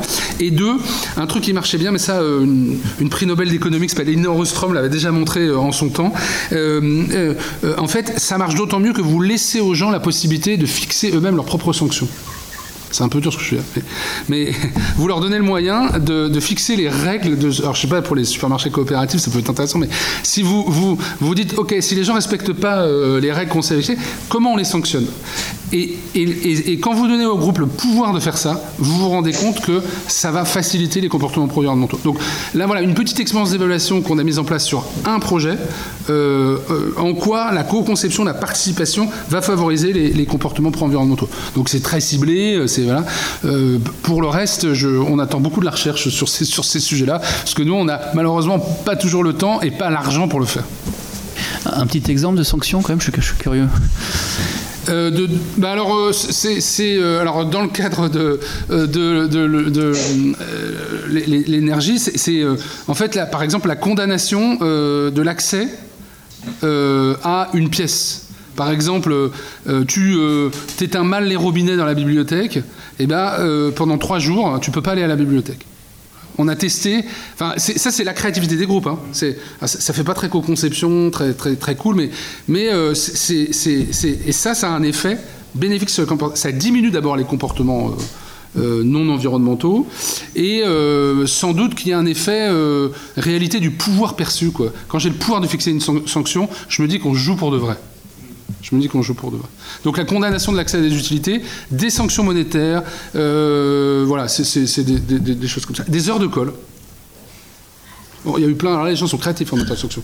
On n'est pas allé jusqu'à la guillotine, mais enfin, si on les laissait euh, travailler plus longtemps, je pense qu'on aurait pu aller assez loin. il ne faut pas aller trop loin non plus. Il faut, arrêter la créativité de temps en temps. ok. Mais merci. Pierre Baudry, donc la, même question sur le développement du pouvoir d'agir je pense que dans, la, co-conception, enfin, pour moi, le, Graal, c'est l'implication euh, des acteurs, c'est-à-dire que c'est de trouver le, juste niveau pour que, les, personnes qu'on sollicite euh, sur cette co-conception ne subissent pas ni ne contrôlent pas le projet, mais qui se sentent impliqués. Et quand on arrive à, quand on arrive à faire ça, euh, le reste suit. Parce qu'en fait, le, on a vraiment vu, enfin moi j'ai vraiment vu, et c'est vraiment très agréable de voir des gens qui ont été transformés par euh, un projet et, qui ça leur a ouvert euh, de nouvelles façons de, euh, voir la vie, voir leur profession et, ça a permis une certaine générativité. Tout comme au CONI, on fait aussi des, expérimentations et je trouve que c'est le, le niveau au-dessus encore de, l'implication des usagers dans la, dans la co-conception, c'est-à-dire qu'on les met physiquement euh, en, action. Donc ils, expérimentent avec nous, ils testent de nouvelles choses. Euh, c'est généralement sur ce type de mission qu'on a, euh, je trouve, le plus d'impact sur les gens. Euh, on a d'ailleurs euh, accueilli euh, une, thésarde chez nous qui vient d'avoir sa thèse ici au Mines, qui s'appelle Caroline Jobin, qui a travaillé sur la générativité de l'expérimentation. Et puis une dernière chose, je dirais, moi, un, des aspects très bénéfiques que je, peux voir dans, la co-conception, c'est la transversalité pour beaucoup d'organisations pour lesquelles on travaille, en fait, les silos sont bel et bien là, partout. Et euh, le fait de pouvoir faire discuter euh, quelqu'un qui travaille euh, dans un service informatique avec quelqu'un qui travaille à la communication, avec quelqu'un qui travaille au RH, en fait, moi je trouve que c'est un point qui est essentiel parce qu'en fait, la plupart des problèmes dans les organisations à mon sens, viennent de problèmes de communication et de, et de, comment dire, de, de manque de savoir sur ce que fait l'autre. Et quand on arrive dans ces projets euh, de, co-conception à, faire parler les gens, à, partager les vocabulaires et à, mieux comprendre euh, quels sont les, attendus et les rôles de chacun, bah, en fait, ça développe vraiment une curiosité, une, une, atmosphère propice, je trouve, à, l'émancipation des, des personnes. Et vous parliez d'un exemple concret de quelqu'un qui avait vu sa vie transformée par un projet Oui, oui, oui, j'ai souvenir de ça. Enfin bon, c'était un projet qu'on faisait chez, je sais pas si j'ai le droit de citer des clients. Euh. chez, Michelin, c'est une organisation avec qui on, travaille beaucoup. Et les, pneus, par architecte. Hein. Oui, les pneus, exactement. Et qui, euh, qui, qui, suite au projet, en fait, a changé de métier au sein de, de Michelin. Euh, pour aller justement vers des activités euh, plus en lien avec euh, la création et la co-conception. Donc qui a finalement travaillé avec les RH pour trouver un poste qui corresponde un peu plus, à ça. Et j'avais trouvé ça assez, marquant. Après, je, pourrais vous, donner d'autres exemples, mais quand on, travaille pour la, chaîne d'hôtel Adagio et que euh, quand, après tous euh, ces, mois de, co-conception avec eux, on arrive dans leur bureau et qu'il euh, y a le, logo du, concept qu'on a créé pour eux affiché partout et qu'ils se sont vraiment appropriés le, truc et qu'ils le vivent, c'est, bah, pour nous c'est la meilleure des, récompenses. C'est clair. D'accord, ouais, donc ça marche ça marche. Alors après, il y a des fois aussi où ça marche pas. Il y a une espèce de. C'est pour ça que c'est assez difficile à quantifier, c'est qu'il y a aussi euh, une alchimie qui fait que des fois c'est euh, le sujet, les bonnes personnes, euh, le bon, le bon mojo, si je peux m'exprimer ainsi. voilà, c'est bon. moi, je suis, je fais partie aussi de ceux qui apprennent en faisant. Hein. Je, ne suis pas un théoricien de la co-conception, mais mais euh, petit à petit, on voit qu'il y, a des ingrédients euh, clés pour que, pour que ça marche bien. J'en ai, ai cité quelques-uns euh, tout à l'heure. Je pense qu'il y, a quelque chose qui est très bête, mais l'optimisme. Savoir diffuser l'optimisme, parce que, comme le disait Patrick Bouchin, voir un projet par les contraintes, c'est très facile, hein, effectivement, surtout quand on veut essayer de faire quelque chose de, novateur. Donc, conserver l'optimisme et le diffuser dans l'équipe de, de co-conception, c'est essentiel et c'est pas si évident que ça. D'accord, super. Oui, c'est le Yes We Can de la, de la conception On peut voir ça comme ça. Euh, donc, Alban Wahab, euh, même question sur le, développement du pouvoir d'agir et euh, les effets à long terme de la co-conception. c'est assez. Enfin, bon, c'est pareil, j'ai assez peu de, de, données, on va dire, concrètes sur à quel point ça a pu diffuser une, une, perception démocratique chez les individus. En fait, ce que j'ai remarqué, c'est c'est plutôt un, un, étonnement inverse, c'est-à-dire que euh, officiellement, en théorie, c'est des personnes qui ont euh, une forte euh, capacité d'agir puisqu'ils sont dans un projet où ils ont formellement le pouvoir de décision sur tout. Ils ont théoriquement le crayon sur, euh, dans la main pour absolument toutes les décisions. Et dans les faits, en fait, cette notion de, euh, de, participation, ils s'en saisissent sur un, phénomène très réduit qui va être leurs trois heures de travail mensuel. Et donc, pour eux, c'est l'implication dans le projet, elle va, elle va se réduire à ça, alors que formellement, ils pourraient s'emparer d'autres sujets. Mais la grande majorité vont se se satisfaire en quelque sorte de ça, parce que c'est déjà un moment où en fait ils vont pouvoir se rencontrer entre eux, discuter avec d'autres personnes qui croisent pas forcément, créer, euh, créer un, déjà un esprit euh, commun, un esprit de groupe, et puis euh, faire circuler des idées, échanger, découvrir ce que font les autres, comment ça fonctionne. Et en fait, du coup, déjà à cette petite échelle, c'est déjà quelque chose qui est satisfaisant, une source de, de récompense pour beaucoup en fait. Et donc à cette petite échelle, en fait, sur le travail très concret où ce sont des activités, voilà, encore une fois, c'est mettre des produits en rayon, et des stocker, etc. Mais où il y a beaucoup de moments d'échange, en fait, c'est déjà un, moment très important. Et donc, il n'y a pas forcément, cette, pour, euh, pour une majorité d'individus, cette volonté d'aller vers plus, euh, enfin, s'emparer de plus de, sujets euh, dans l'immédiat, en fait. Et donc, d'aller vers, vers une réflexion démocratique sur une prise de participation, une prise de décision sur, sur tous les enjeux, quoi. Et du côté des salariés, qui du coup sont dans un processus un peu particulier d'implication Ouais, alors c'est euh, c'est plus compliqué. Enfin, bon, déjà, c'est des parcours de vie qui sont très euh, très compliqués euh, dans le sens, c'est des personnes qui avaient des qui ont pour beaucoup quitté des postes de cadre pour aller s'engager dans un projet plus participatif, mais où du coup une majorité de leur temps c'est du travail en magasin. Donc du coup, c'est vrai que c'est un, parcours professionnel, on va dire, assez atypique. Donc, il y a ça, ça crée de l'engagement, mais après, encore une fois, ils ne le traduisent pas forcément par euh, une volonté de créer un phénomène participatif avec l'ensemble des membres. Après, entre eux, c'est beaucoup d'autogestion et de participation, mais j'ai pas vu euh, comment ça aurait pu créer un, une, volonté démocratique là-dessus. Alors, par contre, ce qui est très, ce qu'il faut vraiment souligner, c'est que moi, ça, c'est ce que j'ai observé au cours de mon ethnographie à la Louve. Je suis en contact avec d'autres supermarchés où là, ça a créé des, choses très différentes avec des supermarchés qui sont allés dans une euh, volonté de créer des, notamment des structures juridiques ou des structures organisationnelles beaucoup plus originales parce que, en fait, après 2-3 ans à constater les limites de ce qu'ils avaient mis en place, ils ont recréé des modes de fonctionnement, enfin des, des cellules de réflexion sur comment créer des systèmes beaucoup plus originaux avec des, des sous des sous-comités dédiés, etc. Et donc là, on voit des personnes qui se sont vraiment emparées de, de cet espace-là, euh, de cet espace de créativité, pour euh, développer toute une réflexion sur ce que c'est que, bah, dans, notre cas, la, démocratie dans une organisation. Oui, d'accord, bah, super. Oui, donc encore un bel exemple de démocratie locale au quotidien. On a tout, ça donne de l'espoir pour, euh, pour la suite. Mais c'est merci pour cette belle table ronde. Donc je vais redonner la parole à Aliénor qui va nous euh, proposer une conclusion. Oui.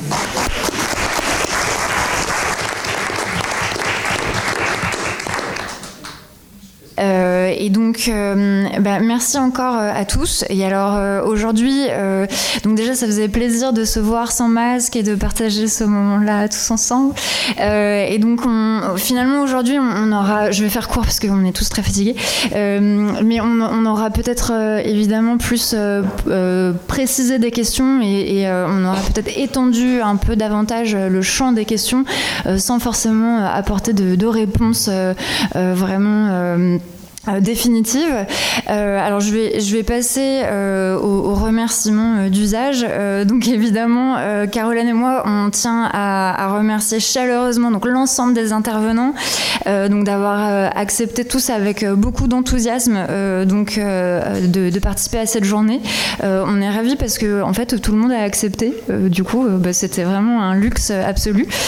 donc merci encore, merci du coup à tous les toutes les personnes du public euh, qui ont posé des questions, qui ont contribué à enrichir aussi euh, les débats. Euh, donc merci évidemment à nos soutiens financiers et administratifs, du coup la région Île-de-France, l'Institut interdisciplinaire de l'innovation ICUBE, le département SES e de Télécom, le CSI des mines ParisTech. Un grand merci également euh, aux autres membres euh, du comité scientifique, donc Michael Baker, Françoise Détienne, Brice Laurent et Stéphane Safin. Voilà, on peut leur faire une, ovation, ils nous ont beaucoup aidés euh, donc à, déterminer donc les intervenants et, le déroulé de, de, la journée. Voilà, précieux conseil. en tant qu'alumni de l'ENSA de, Nancy, donc l'école nationale supérieure d'art et de design de Nancy, je tiens personnellement à remercier Patrick Bossé, le coordinateur du département design, d'avoir proposé la retransmission en direct et avec beaucoup de complications techniques euh, donc dans un amphi euh, euh, du campus Artem. Euh, merci à Christelle Kristetter, la directrice de l'ENSA, d'avoir accepté et d'avoir porté le projet, et à Céline Paris de l'avoir coordonné. Merci beaucoup à la prof par 7 et donc à Cause Commune et euh, notamment euh, à, Baptiste Martin pour la prise de son et, l'édition des, futurs podcasts. Donc j'annonce d'emblée que vous pourrez retrouver toutes les interventions et les tables rondes donc sur la radio Cause Commune. et donc on vous transmettra le lien et ça permettra donc aux personnes à distance de rattraper les, petits euh, trous euh, donc, euh, dans la retransmission Zoom. donc, Enfin, donc aujourd'hui, en fait, on, aimerait aussi maintenant ce soir recueillir un peu votre sentiment sur cette journée, sur le fait d'avoir rassemblé donc praticiens et chercheurs. alors, c'est comment dire, euh, euh, donc qu'est-ce que vous avez pensé de la forme de cette journée? Car en fait, si euh, les, citoyens usagers ont été au cœur des présentations et des échanges, eh ben, paradoxalement, en fait, ce sont les grands absents de cette journée. et donc, finalement, on a, on a laissé les chercheurs et les praticiens porter leur voix. et peut-être aurait-il fallu les impliquer davantage, d'avoir une forme un peu méta sur cette journée. mais sous quelle forme? Et puis quels usagers, et puis comment on pourrait faire. Donc en fait, la boucle est bouclée et je vous propose d'en débattre euh, euh, avec euh, un verre à la main lors du cocktail dehors. Voilà, merci beaucoup.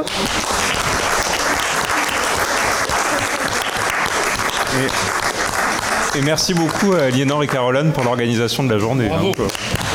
Merci beaucoup.